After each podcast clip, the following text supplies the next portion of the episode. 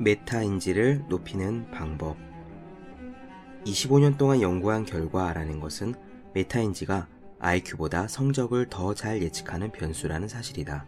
그런데 메타인지는 성공적으로 훈련을 시킬 수 있다.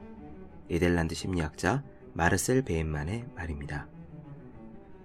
공부를 잘하는 사람은 대개 메타인지가 뛰어납니다. 메타인지란 내가 알고 있다는 사실을 알고 있는 것을 의미합니다. 즉, 메타인지가 높다는 것은 내가 지금 무엇을 알고 있고 무엇을 모르고 있는지를 제대로 파악하고 있다는 뜻입니다. 또한 모르는 것에 대해 얼마나 노력하면 알 수 있을지 자신의 능력을 정확히 안다는 의미까지 포함합니다. 나름대로 대비를 한다고는 했는데 시험만 보면 결과가 형편없는 사람은 메타인지가 낮은 경우가 많습니다. 자신이 무엇을 아는지, 얼마나 준비가 완료되었는지를 정확히 파악하지 못하는 것입니다. 그렇기에 준비를 끝낸 상태라고 자신하더라도 실제의 실력은 그에 훨씬 미치지 못하는 상황이 반복되는 겁니다. 그렇다면 메타인지를 높일 수 있는 방법은 무엇일까요? 이 답은 간단하진 않습니다. 그러나 제 경험에 의해 두 가지 힌트를 드릴 수는 있습니다. 첫째, 공부 계획을 세우고 결과를 피드백할 것. 자꾸 계획을 세우고 시도해봐야 자신의 능력치를 가늠하는 눈이 생깁니다. 둘째, 준비를 끝냈다면 그것을 말로 설명해 볼 것. 사람은 완전히 이해한 것만 설명할 수 있습니다. 만일 알고 있다고 생각하더라도 그것을 제대로 설명하지 못한다면 아직 모르고 있는 것이 분명합니다. 365 공부 비타민 메타인지를 높이는 방법의 한 대목으로 시작했습니다.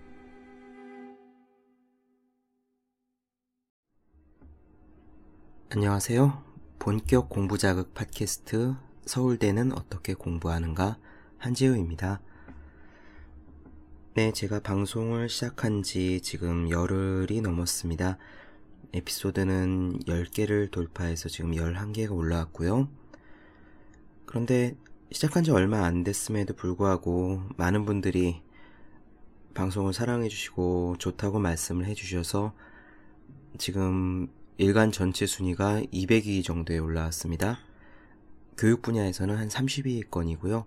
예, 저 역시 대단히 기쁘고 더 열심히 해야겠다는 생각을 하게 됩니다. 제가 말씀드리는 방송 내용을 들으시고 이 내용이 좋다, 마음에 들다고 하시면은 위쪽에 보면 구독하기 버튼이 있어요. 구독하기 버튼이나 그 다음에 하트 좋아요 버튼이 있습니다. 그 버튼을 눌러주시면은 제가 나중에 그 내용들을 피드백 하는데 그러니까 이런 방향으로 하면은 더 좋아하시는구나 이런 방향은 조금 덜 재미가 있구나를 판단하는데 도움이 되거든요. 또한 좋아요 버튼 옆에 공유도 있습니다. 공유 버튼 누르시면은 URL이 뜨거든요. 지인분들에게 해당되는 팟캐스트 에피소드의 URL을 공유하여 주시면 도움이 될 것 같습니다. 또한 제 네이버 블로그가 있습니다. 네이버에서 허생의 즐거운 편지를 치시면 되는데요. 그 블로그를 통해서 그리고 이 팟빵 팟캐스트 아래 게시판에 질문사항 적어주시면 제가 답변 가능한 것들은 가능한 한 답변 드리도록 그렇게 하겠습니다. 공부하시는 분들 있죠? 지금 현재 매일 공부를 해야 되는 학생, 수험생, 그리고 직장인 분들. 그런 분들이 이 공부하는데 마인드 컨트롤이 굉장히 힘들잖아요. 잘 안 돼서 공부하면서 매일매일 도움을 줄 수 있는 그 매일 읽는 긍정의 한 줄처럼 공부 의욕을 다져줄 그런 아이템이 필요하다면 365 공부 비타민을 인터넷에서 검색 보시기를 부탁드리겠습니다. 네, 오늘은 야마구치 마유가 지은 7번 읽기 공부법에 대한 이야기를 나눠볼까 합니다. 이 책도 나온 지 1년 좀 안 됐나요? 처음 나왔을 때 대단한 열풍이었죠. 저는 그 예스24나 알라딘 인터넷 홈페이지를 종종 들어가요. 그때 알라딘이었던 것 같은데 홈페이지를 들어가서 보는데 앞에 광고에 책이 떠 있어요. 7번 읽기 공부법인데 어, 제목이 괜찮다라는 생각을 했습니다. 그래서 클릭을 해보니까 저자가 믿을 만한 사람이에요. 동경대 수석 졸업하고 사시와 행시를 붙었고 그런데 종합순위가 7위였어요. 나는 이런 책이 나온 줄 몰랐는데 언제 이렇게 베스트셀러에 올랐나 하고 보니 나온 지 불과 닷새도 안 된 책이었습니다. 깜짝 놀랐죠.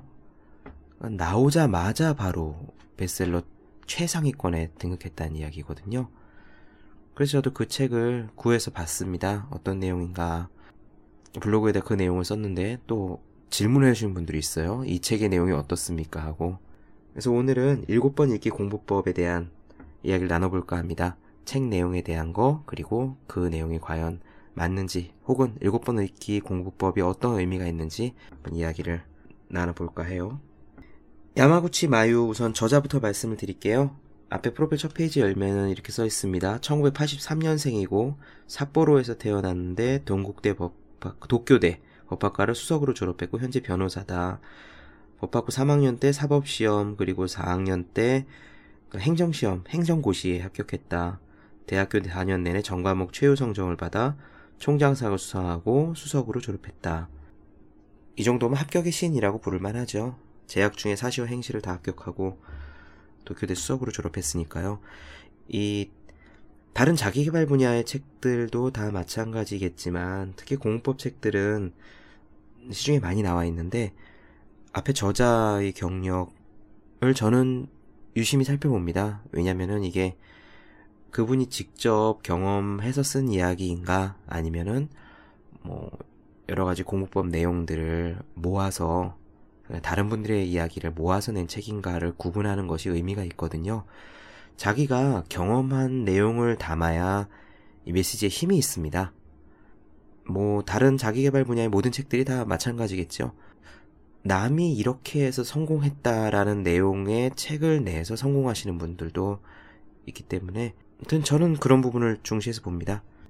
일곱 번 읽기 공법 이 책의 저자의 야마구치 마유는 공부에서는 합격의 신이라고 불릴 만한 분이고 그러면은 그 공법이 과연 의미가 있는지 모든 분들에게 적용할 만한 것인지를 살펴봐야 될 차례네요. 책에서는 본격적으로 일곱 번 읽기 공부법에 대한 이야기를 하기 전에 이제 먼저 시동을 거는 장이 있습니다. 첫 번째 장을 보면 좋은 머리보다 공부 전략이 우선이다. 무엇보다 자신을 파악하는 것이 중요하다. 공부에 때를 놓친 성인들도 가능한 전략적인 공법이다. 머리 좋은 사람의 비결은 공법에 달려있다. 등등의 이야기가 있는데, 요약하자면 한마디로 그겁니다. 공 방법이 중요하다. 그런데 이 공 방법, 7번 읽기 공법은 누구에게나 적용할 수 있다.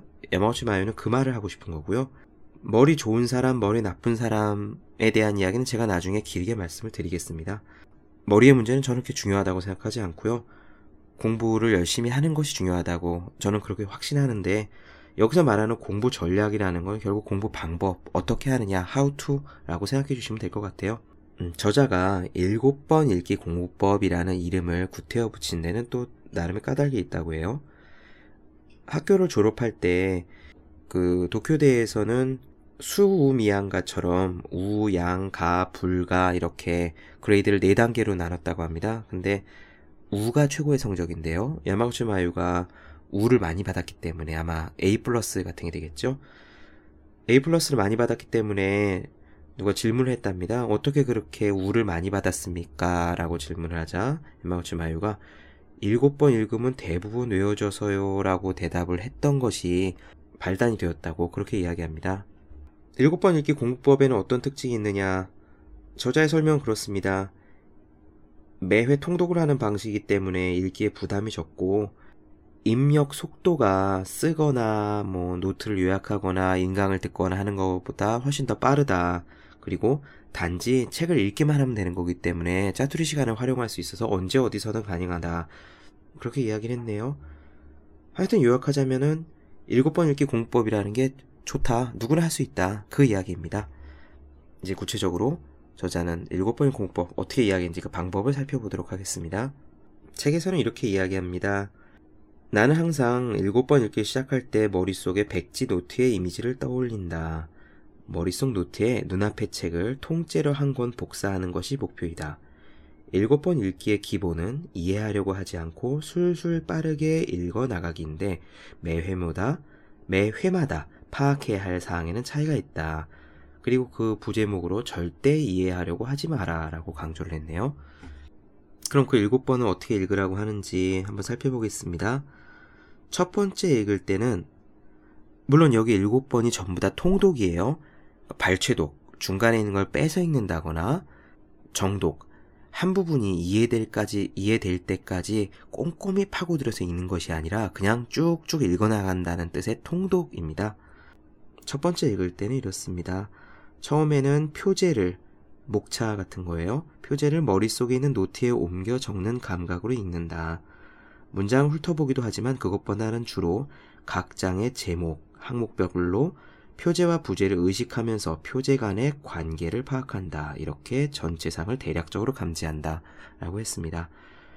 쭉쭉 통독을 하면서 주로 목차, 큰 제목, 작은 제목, 옆에 강조할 만한 소제목들을 특히 머리에 넣으려고 하면서 쭉쭉 읽어나가라는 이야기인 것 같습니다. 다음 두 번째 읽기입니다. 첫 번째 읽기를 통해 표제가 머릿속에 들어온 단계에서 책 전체를 훑어본다. 항목뿐만 아니라 더욱 세밀한 부분까지 읽는다. 이 단계가 끝나면 책에 어떤 내용이 어느 순서로 적혀 있는지 파악할 수 있다. 책 전체의 줄거리와 구조가 대부분 머릿속에 들어온다. 여기서 한 가지 생각해야 될 게 야마구치 마유가 법학과잖아요. 그리고 공부했던 것이 사시와 행시니까 대체로 법학 과목인데 이 법학 책들이 아시다시피 텍스트 위주로 되어 있고 책의 두께가 매우 두껍습니다. 안에 열어보시면은 이미지, 도표 이런 게뭐 별로 없거든요. 이공계 책하고는 또 완전히 다르고요. 문과 책이라고 해도 뭐 경제학과, 그러니까 수식을 많이 쓰는 경제학과나 아니면 경영대, 그 구조화된 도표나 PPT 그림이 많이 들어가 있잖아요. 거기하고는 또 확연히 다른 텍스트죠. 그 점을 감안하셔서 들으셨으면 좋겠습니다. 계속 가겠습니다. 세 번째. 이번 단계도 두 번째 읽기와 기본적으로 방법은 같다. 즉, 책 전체를 가볍게 훑어보는 단계이다. 두 번째 읽기를 통해 줄거리를 알 수 있게 되었지만 아직은 어렴풋하게 아는 수준이다. 줄거리를 더욱 자세하고도 명확하게 만들기 위해 하는 작업이 세 번째 읽기이다. 라고 하면서 야마구치 마요는 첫 번째부터 세 번째 읽기까지는 아직까지 의미를 확실히 이해하기 못했더라도 전혀 신경 쓸 필요는 없다라고 우리를 안심시켰습니다. 그렇습니다. 저도 책을 읽어봤지만 일반 대중서가 아니라 전공서인 경우에는 통독 세 번 한다고 해서 그 내용이 잘 이해되거나 그렇진 않거든요. 그 쉬운 내용이 아닌 듯 야마구치 마에도 여기까지는 내용을 이해하지 못하더라도 신경 쓸 필요가 없다고 이야기를 했습니다. 계속 가겠습니다. 네 번째, 이제부터는 문장 속의 키워드를 의식하면서 읽는다. 자주 나오는 단어나 자세하게 설명되는 용어를 눈에 담아둔다. 그것을 이해하거나 외우려고 해서는 안 된다. 자주 나오는 단어, 자세히 적혀 있음 정도로 확인하고 넘어가면 충분하다. 라고 했습니다.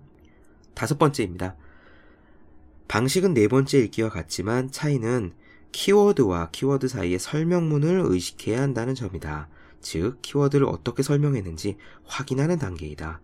키워드와 키워드 사이를 연결하면 단락의 요지가 파악된다. 요지 파악은 책을 읽는 데 있어서 가장 중요하기 때문에 네 번째와 다섯 번째 읽기 두 번에 걸쳐서 한다. 여섯 번째입니다. 이제부터는 디테일한 부분까지 읽는다. 법률가들이 읽는 책으로 치면 자세한 사례 설명, 케이스인데요. 설명이 전형적인 예이다. 어떤 판례에 대해 논점이 된 포인트와 주장은 요지이고 주장의 근거가 된 다른 판결 사례에 대한 내용은 디테일에 해당된다. 그런 부분을 의식하면서 책을 읽는다. 근데 이 설명보다 더 중요한 부분이 여기 추가로 나옵니다. 참고라고 야마거치 마요는 이야기했는데 여섯 번째 읽기부터는 정답을 맞춰보는 감각으로 읽는 방식을 추천한다 라고 했습니다. 요컨대 이 얘기입니다.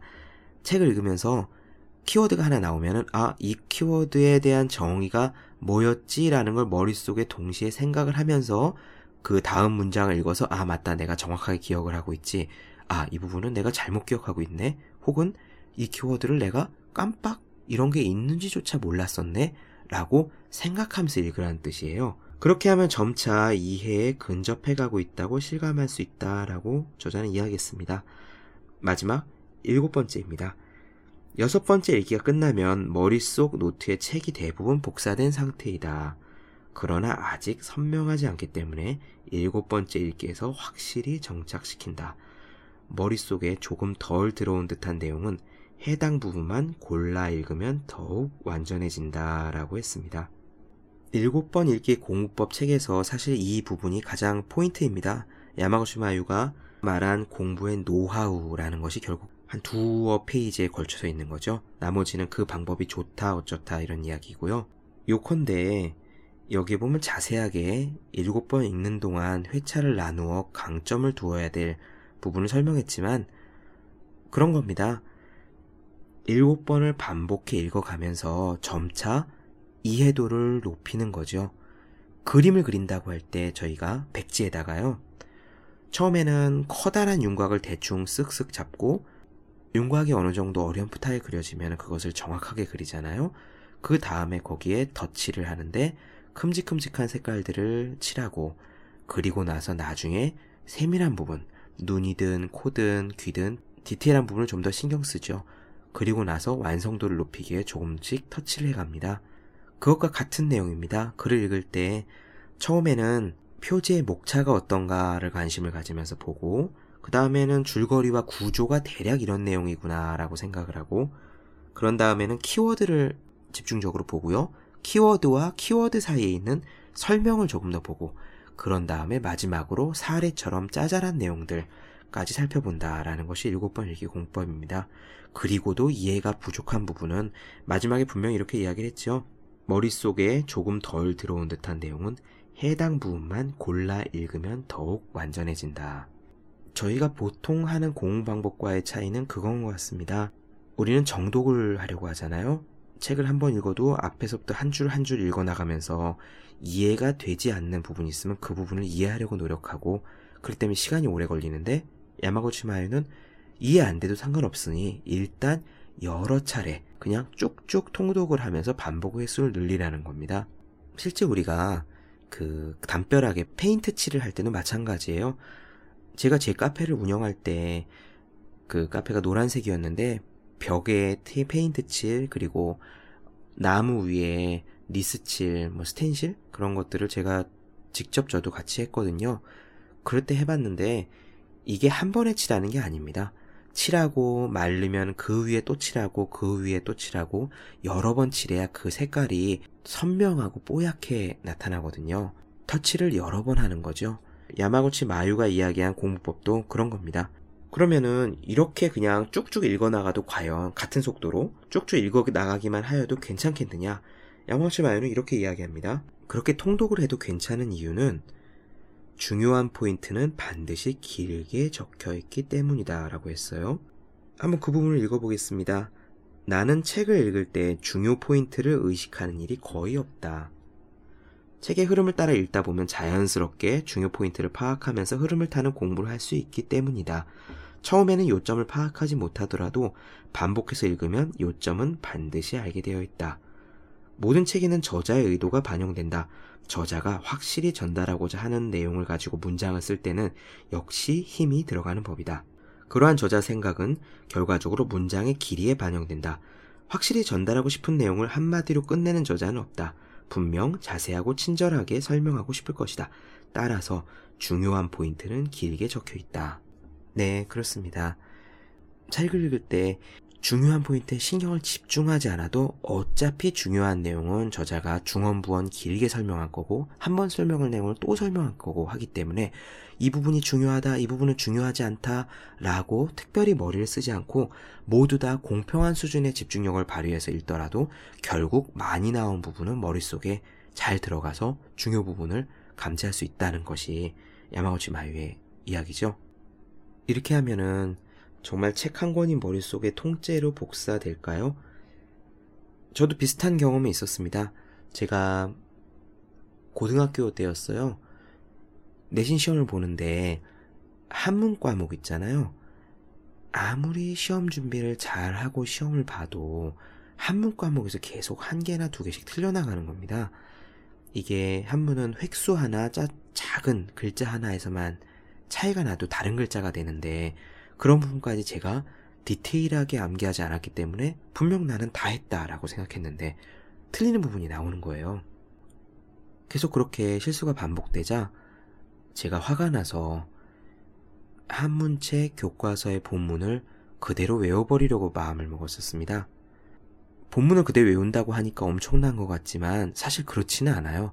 왜냐하면 한문이라는 게 5원 율시 7원 절구 하는 시귀를 해봤자 글자 자체는 몇 개 안 되잖아요. 그리고 논어에 있는 문장, 맹자에 있는 문장, 본문이라는 게 한자 글자로 몇 개가 안 됩니다. 그러니까 외우려면 외울 수도 있겠다라고 싶었거든요. 제가 본문을 외우기 위해서 택했던 방법은 10번을 써보는 겁니다.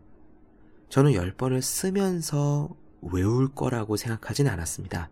다만 10번을 그저 옮겨 쓰듯이 그림 그리듯이 베껴 보면은 어느 정도 눈에 익을 거고 그 다음에는 그걸 본격적으로 외워야지. 마치 영어 단어를 외우듯이, 외우듯이 백지에다가 그 한자를 써 가면서 외워야지라고 생각을 했습니다. 그리고 그냥 우선 베껴 쓰기부터 했거든요. 첫 번째 쓸 때는 엄청나게 힘들었습니다. 모르는 글자를 옮겨 적으니까요. 보면서 하나씩 하나씩 거의 따라 그리기 수준이었거든요. 그런데 두 번째, 세 번째 옮겨 적으면서 따라 그리는 속도가 조금씩 빨라지더니 재미난 일이 일어났습니다. 일곱 번, 여덟 번 쓰니까요. 거의 다 외우게 되는 거예요. 그래서 열 번 쓰기 전까지 외우지 못한 본문은 없었습니다. 저는 외우기 위해서 열 번을 따라 쓴 게 아닙니다. 열번 따라 쓰고 나서 외우려고 했거든요. 그런데 열 번을 쓰는 동안 저절로 다 외워졌던 거죠. 외우고 나니까, 본문을 전부 외우고 나니까 따로 공부할 게 없었습니다. 새로 나온 단어를 볼 것도 없고, 본문의 음을 따로 외우지도 않아도 되고, 해석을 외울 필요도 없고, 본문 자체가 머릿속에 있으니까요. 그 뒤로는 저는 한문 시험에서 틀린 적이 없었습니다. 일곱 번 읽기 공법 책을 읽으면서 그때 생각이 났어요. 저도 그때 단지 열 번을 따라 쓰겠다. 정독, 천천히 집중적으로 보는 게 아니라 통독, 그냥 그대로 쭉쭉 옮기겠다라고 생각했을 뿐이거든요. 그런 점에서 일곱 번 읽기, 이렇게 통독을 하더라도 머릿속에 책의 상당 부분이 들어올 수 있을 거다라는 생각은 듭니다. 그런데 제 블로그에 이런 식으로 질문을 해주신 분이 계셨어요.